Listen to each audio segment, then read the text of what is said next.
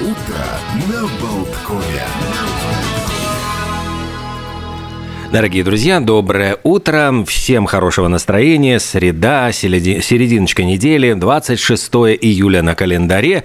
Сегодня без дождя. Нам обещают все-таки такую просто пасмурную погоду. 22 градуса. Ну, слушайте, ну, э, с другой стороны, пишут о том, что сообщают, что в Португалии бушуют лесные пожары. Там 600 пожарных пытаются остановить огонь, который идет к Лиссабону.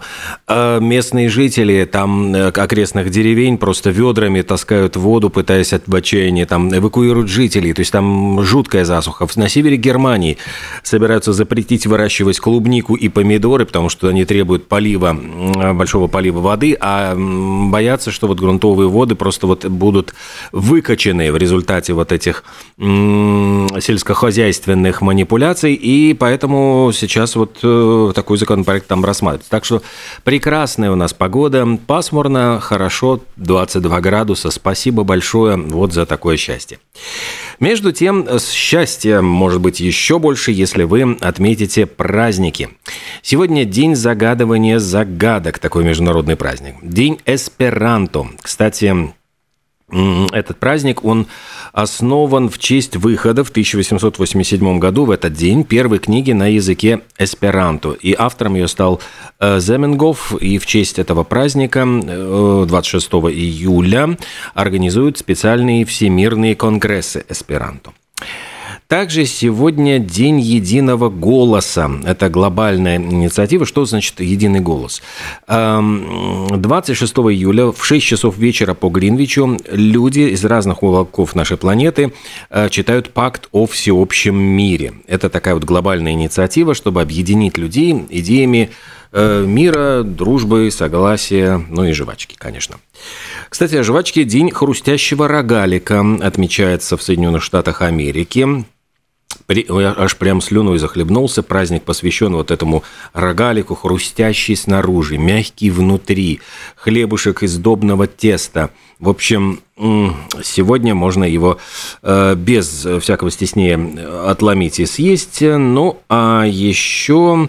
У нас э, День бабушки и дедушки отмечается в Испании, Бразилии, Португалии.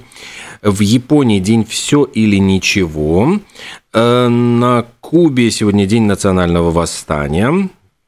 День ФБР отмечается в Соединенных Штатах Америки. Там же еще День кофейного милкшейка. И в Индии у нас День Победы в Каргильской войне. Э, еще сегодня Барбадос отмечает День национального значения, а в Соединенных Штатах Америки День государственности штата Нью-Йорк. Вот такие у нас интересные всевозможные праздники. А сегодня семейный, можно сказать, такой праздник, наверное, был бы но, к сожалению, вот они расстались, разошлись.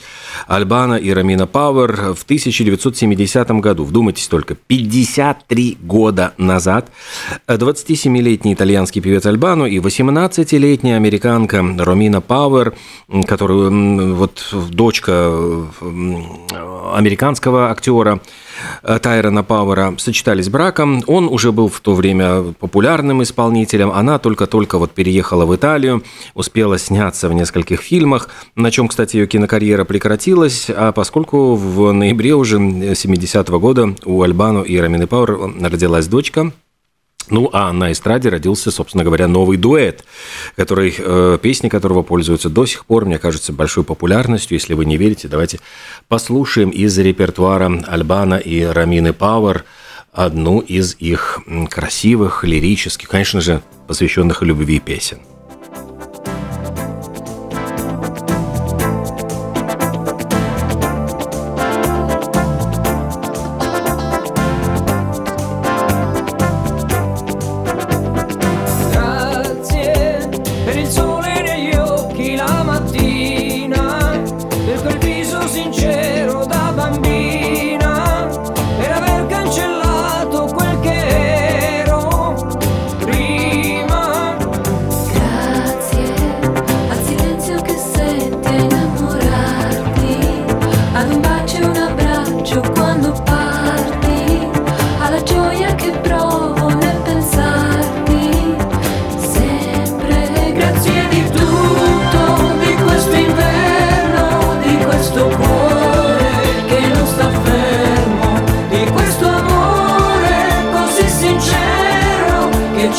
chegou.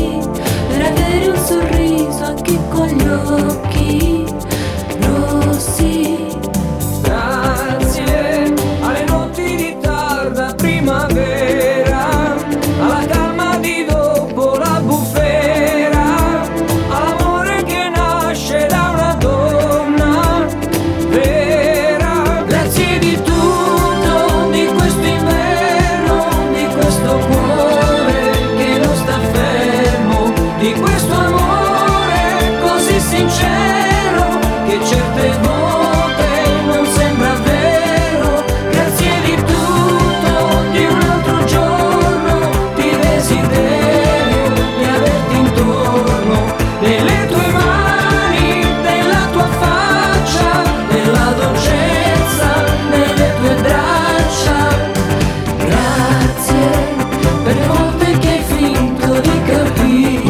еще раз эм, вспомним прекрасный дуэт Альбану и Рамину Пауэр. А между тем, вот э, проявляют себя действительно, вот Альбана, мне посчастливилось просто действительно брать интервью у него, и когда он э, рассказывал, и в, в том числе и о своих там побочных бизнесах, ведь он э, и с виноградниками, и поставляет вино, и у него там э, ресторации.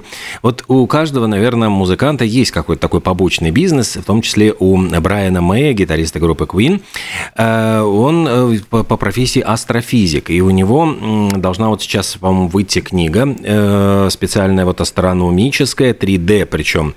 Э, Книга Бенни 3D м, «Анатомия астероида» – это трехмерный атлас астероида, который считают очень опасным для Земли, поскольку вычислили, что он имеет высокую вероятность столкновения с Землей в конце 22 века. Ну и Исследования этого астероида могут позволить смягчить вот последствия этого события, каким-то образом развернуть его, может быть, в другую стороночку. А плюс ко всему, вот сегодня, э, ну вот Брайана Мэя совсем недавно был день рождения, мы как-то вот упомянули, но, по-моему, как-то, я не помню, отмечали мы песни или нет, но сегодня отмечается день рождения еще одного участника группы Queen, э, который, кстати, вот до сих пор и выступает с Брайаном Мэем под этим брендом, барабанщик Роджер Тейлор. Вот Джон Дикон, басист, он вообще отошел от дел, э, Фредди Меркури ушел из жизни, и поэтому вот группа Queen сейчас состоит как бы из двух человек, Роджера Тейлора и Брайана Мэя, и у Роджера Тейлора сегодня день рождения, он родился в 49 году, я сейчас пытаюсь вот просто судорожно посмотреть, сколько ему лет исполняется, судя по всему, где-то так вот, о, о, о, о, о. Эм, так, сейчас, ну, за за 60 точно. Ну и давайте с вами вспомним одну из классических вещей, которых приложил и руку, и барабанные палочки Роджер Тейлор. She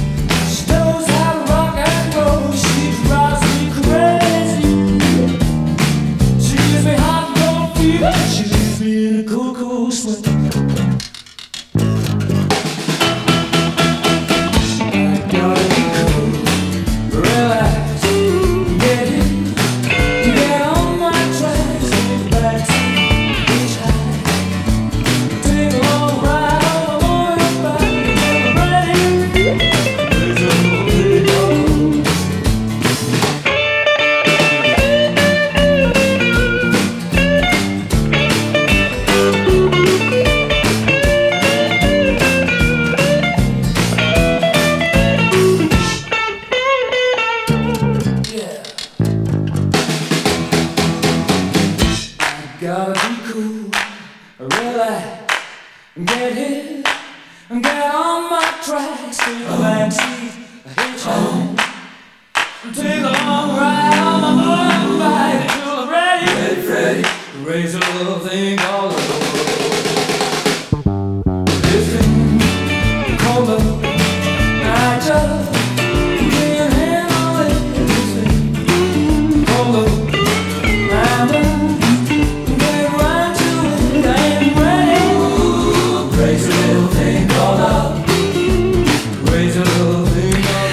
Давайте перейдем, может быть, к каким-то историческим любопытным событиям.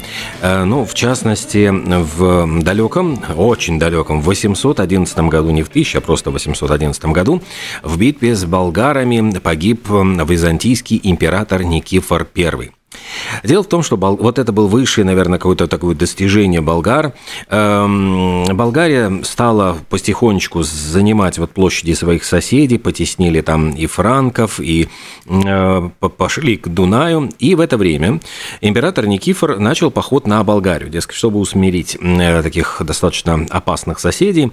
Э, Хан Крум, который м, опасался, что действительно болгарское царство будет уничтожено, э, вроде запросил о мире, Эм, пошли послы, которые предлагали, в общем, богатые подарки, отступные, но э, император, вот эм, Никифор I на свою беду, на мирные переговоры не пошел. Э, Тогда Крум собрал 50-тысячное войско, пытался остановить византийцев, но был разбит. Э, Болгарская армия была разбита. Э, Кстати, вот говорят, что были зна- знамения вот какие-то. Вот э, незадолго до вторжения в Болгарию от э, византийского императора слуга украл одежду и золото и перебежал вот как раз к хану Круму. Так вот, э, Никифор дошел до столицы Болгарии, сжег дворец этого, значит, хана. Э, И спустя три дня, оставив просто разоренную, сожженную столицу, э, пошел обратно в Византию. Тем временем Крум сумел собрать снова достаточно большое войско. И в Ирбишском проходе, вот ущелье, болгары успели перегородить его рвом, деревянной стеной, и в результате э, вот как раз византийская армия остановилась на ночлег в этом вот Вербишском проходе. И на буквально заре болгары напали на византийцев, причем главный удар они специально наметили в центр, где располагался императорский отряд. И перебили они практически всех знатных византийцев. Погиб сам император, его военачальник, военачальник Фракии, начальник царской стражи, начальники легионов. Э, Точные подробности вот гибели императора неизвестны. Летописец Феофан утверждает, что Никифор был убит в своем шатле, на шатре. И говорят, что из черепа византийского императора затем хан Крум сделал себе чашу, из которой заставлял потом даже пить своих военачальников. Ну и затем, правда, ну, Болгария пыталась даже за- завоевать уже Византию, но Константинополь выдержал осаду, ну, а затем начался вот постепенный закат вот болгарского э, царства, которое достигло в тот момент вот наивысшего своего могущества. В 1847 году провозгласили республику Рим Либерию. Это было первое независимое государство в Черной Африке, и отцами-основателями этого государства стали иммигранты, то есть вывезенные из Соединенных Штатов Америки освобожденные рабы, темнокожие рабы. Э, То есть бывшие вот э, африканцы, которых увезли в Америку, затем освободили, и они решили вернуться к себе на родину. Э, Причем э, интересно, что они решили основать там колонию, и по- поскольку вот как раз они были с государством свободно рожденных и отпущенных на свободу афроамериканцев, они и назвали Либерия, ну вот от Либер – свобода, независимость. Скопировали полностью американскую конституцию, попытались, в общем, ну, создать вот как бы кусочек Америки на африканской земле, но, к сожалению, вот как-то все это не прижилось и не получилось. Эм, в самом государстве начались военные перевороты, и до сих пор там вот в Либерии уровень безработицы составляет 85%, самый один из самых высоких уровней безработицы в мире, и, конечно, жуткая бедность. Э, В 1951 году в Новгороде обнаружили первую берестяную грамоту.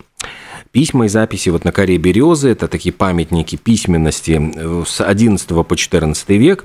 И о существовании такой берестяной письменности было известно, но никто не предполагал, что где-то, возможно, она сохранится, потому что береста, казалось бы, ну такой тленный материал, который, в отличие от бумаги, от пергамента, тем более там на чего-то написанное чернилами, не, вы, не вырубишь топором, а тут, казалось бы, просто процарапано на ко- коре бересте.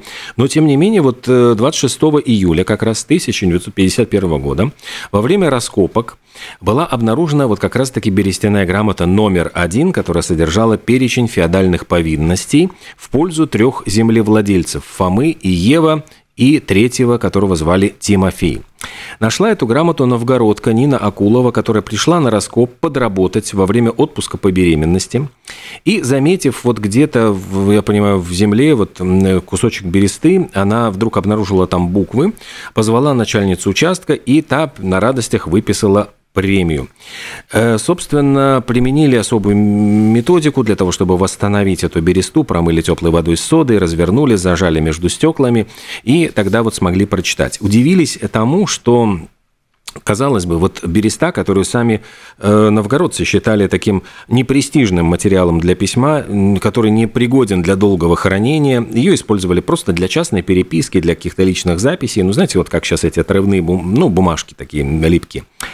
А, Тем не менее, э, именно вот эти берестяные грамоты, которых сейчас насчитывается более тысячи, там 1100 с чем-то, они э, рассказывают, это вот рассказывают о жизни э, крестьян, феодалов того времени, и самое поразительное, что 90% грамот написаны без единой ошибки. То есть, получается, вот грамотность была весьма и весьма распространена. Сделаем небольшую паузу, после чего продолжим нашу экскурсию, в том числе по музыкальному календарю.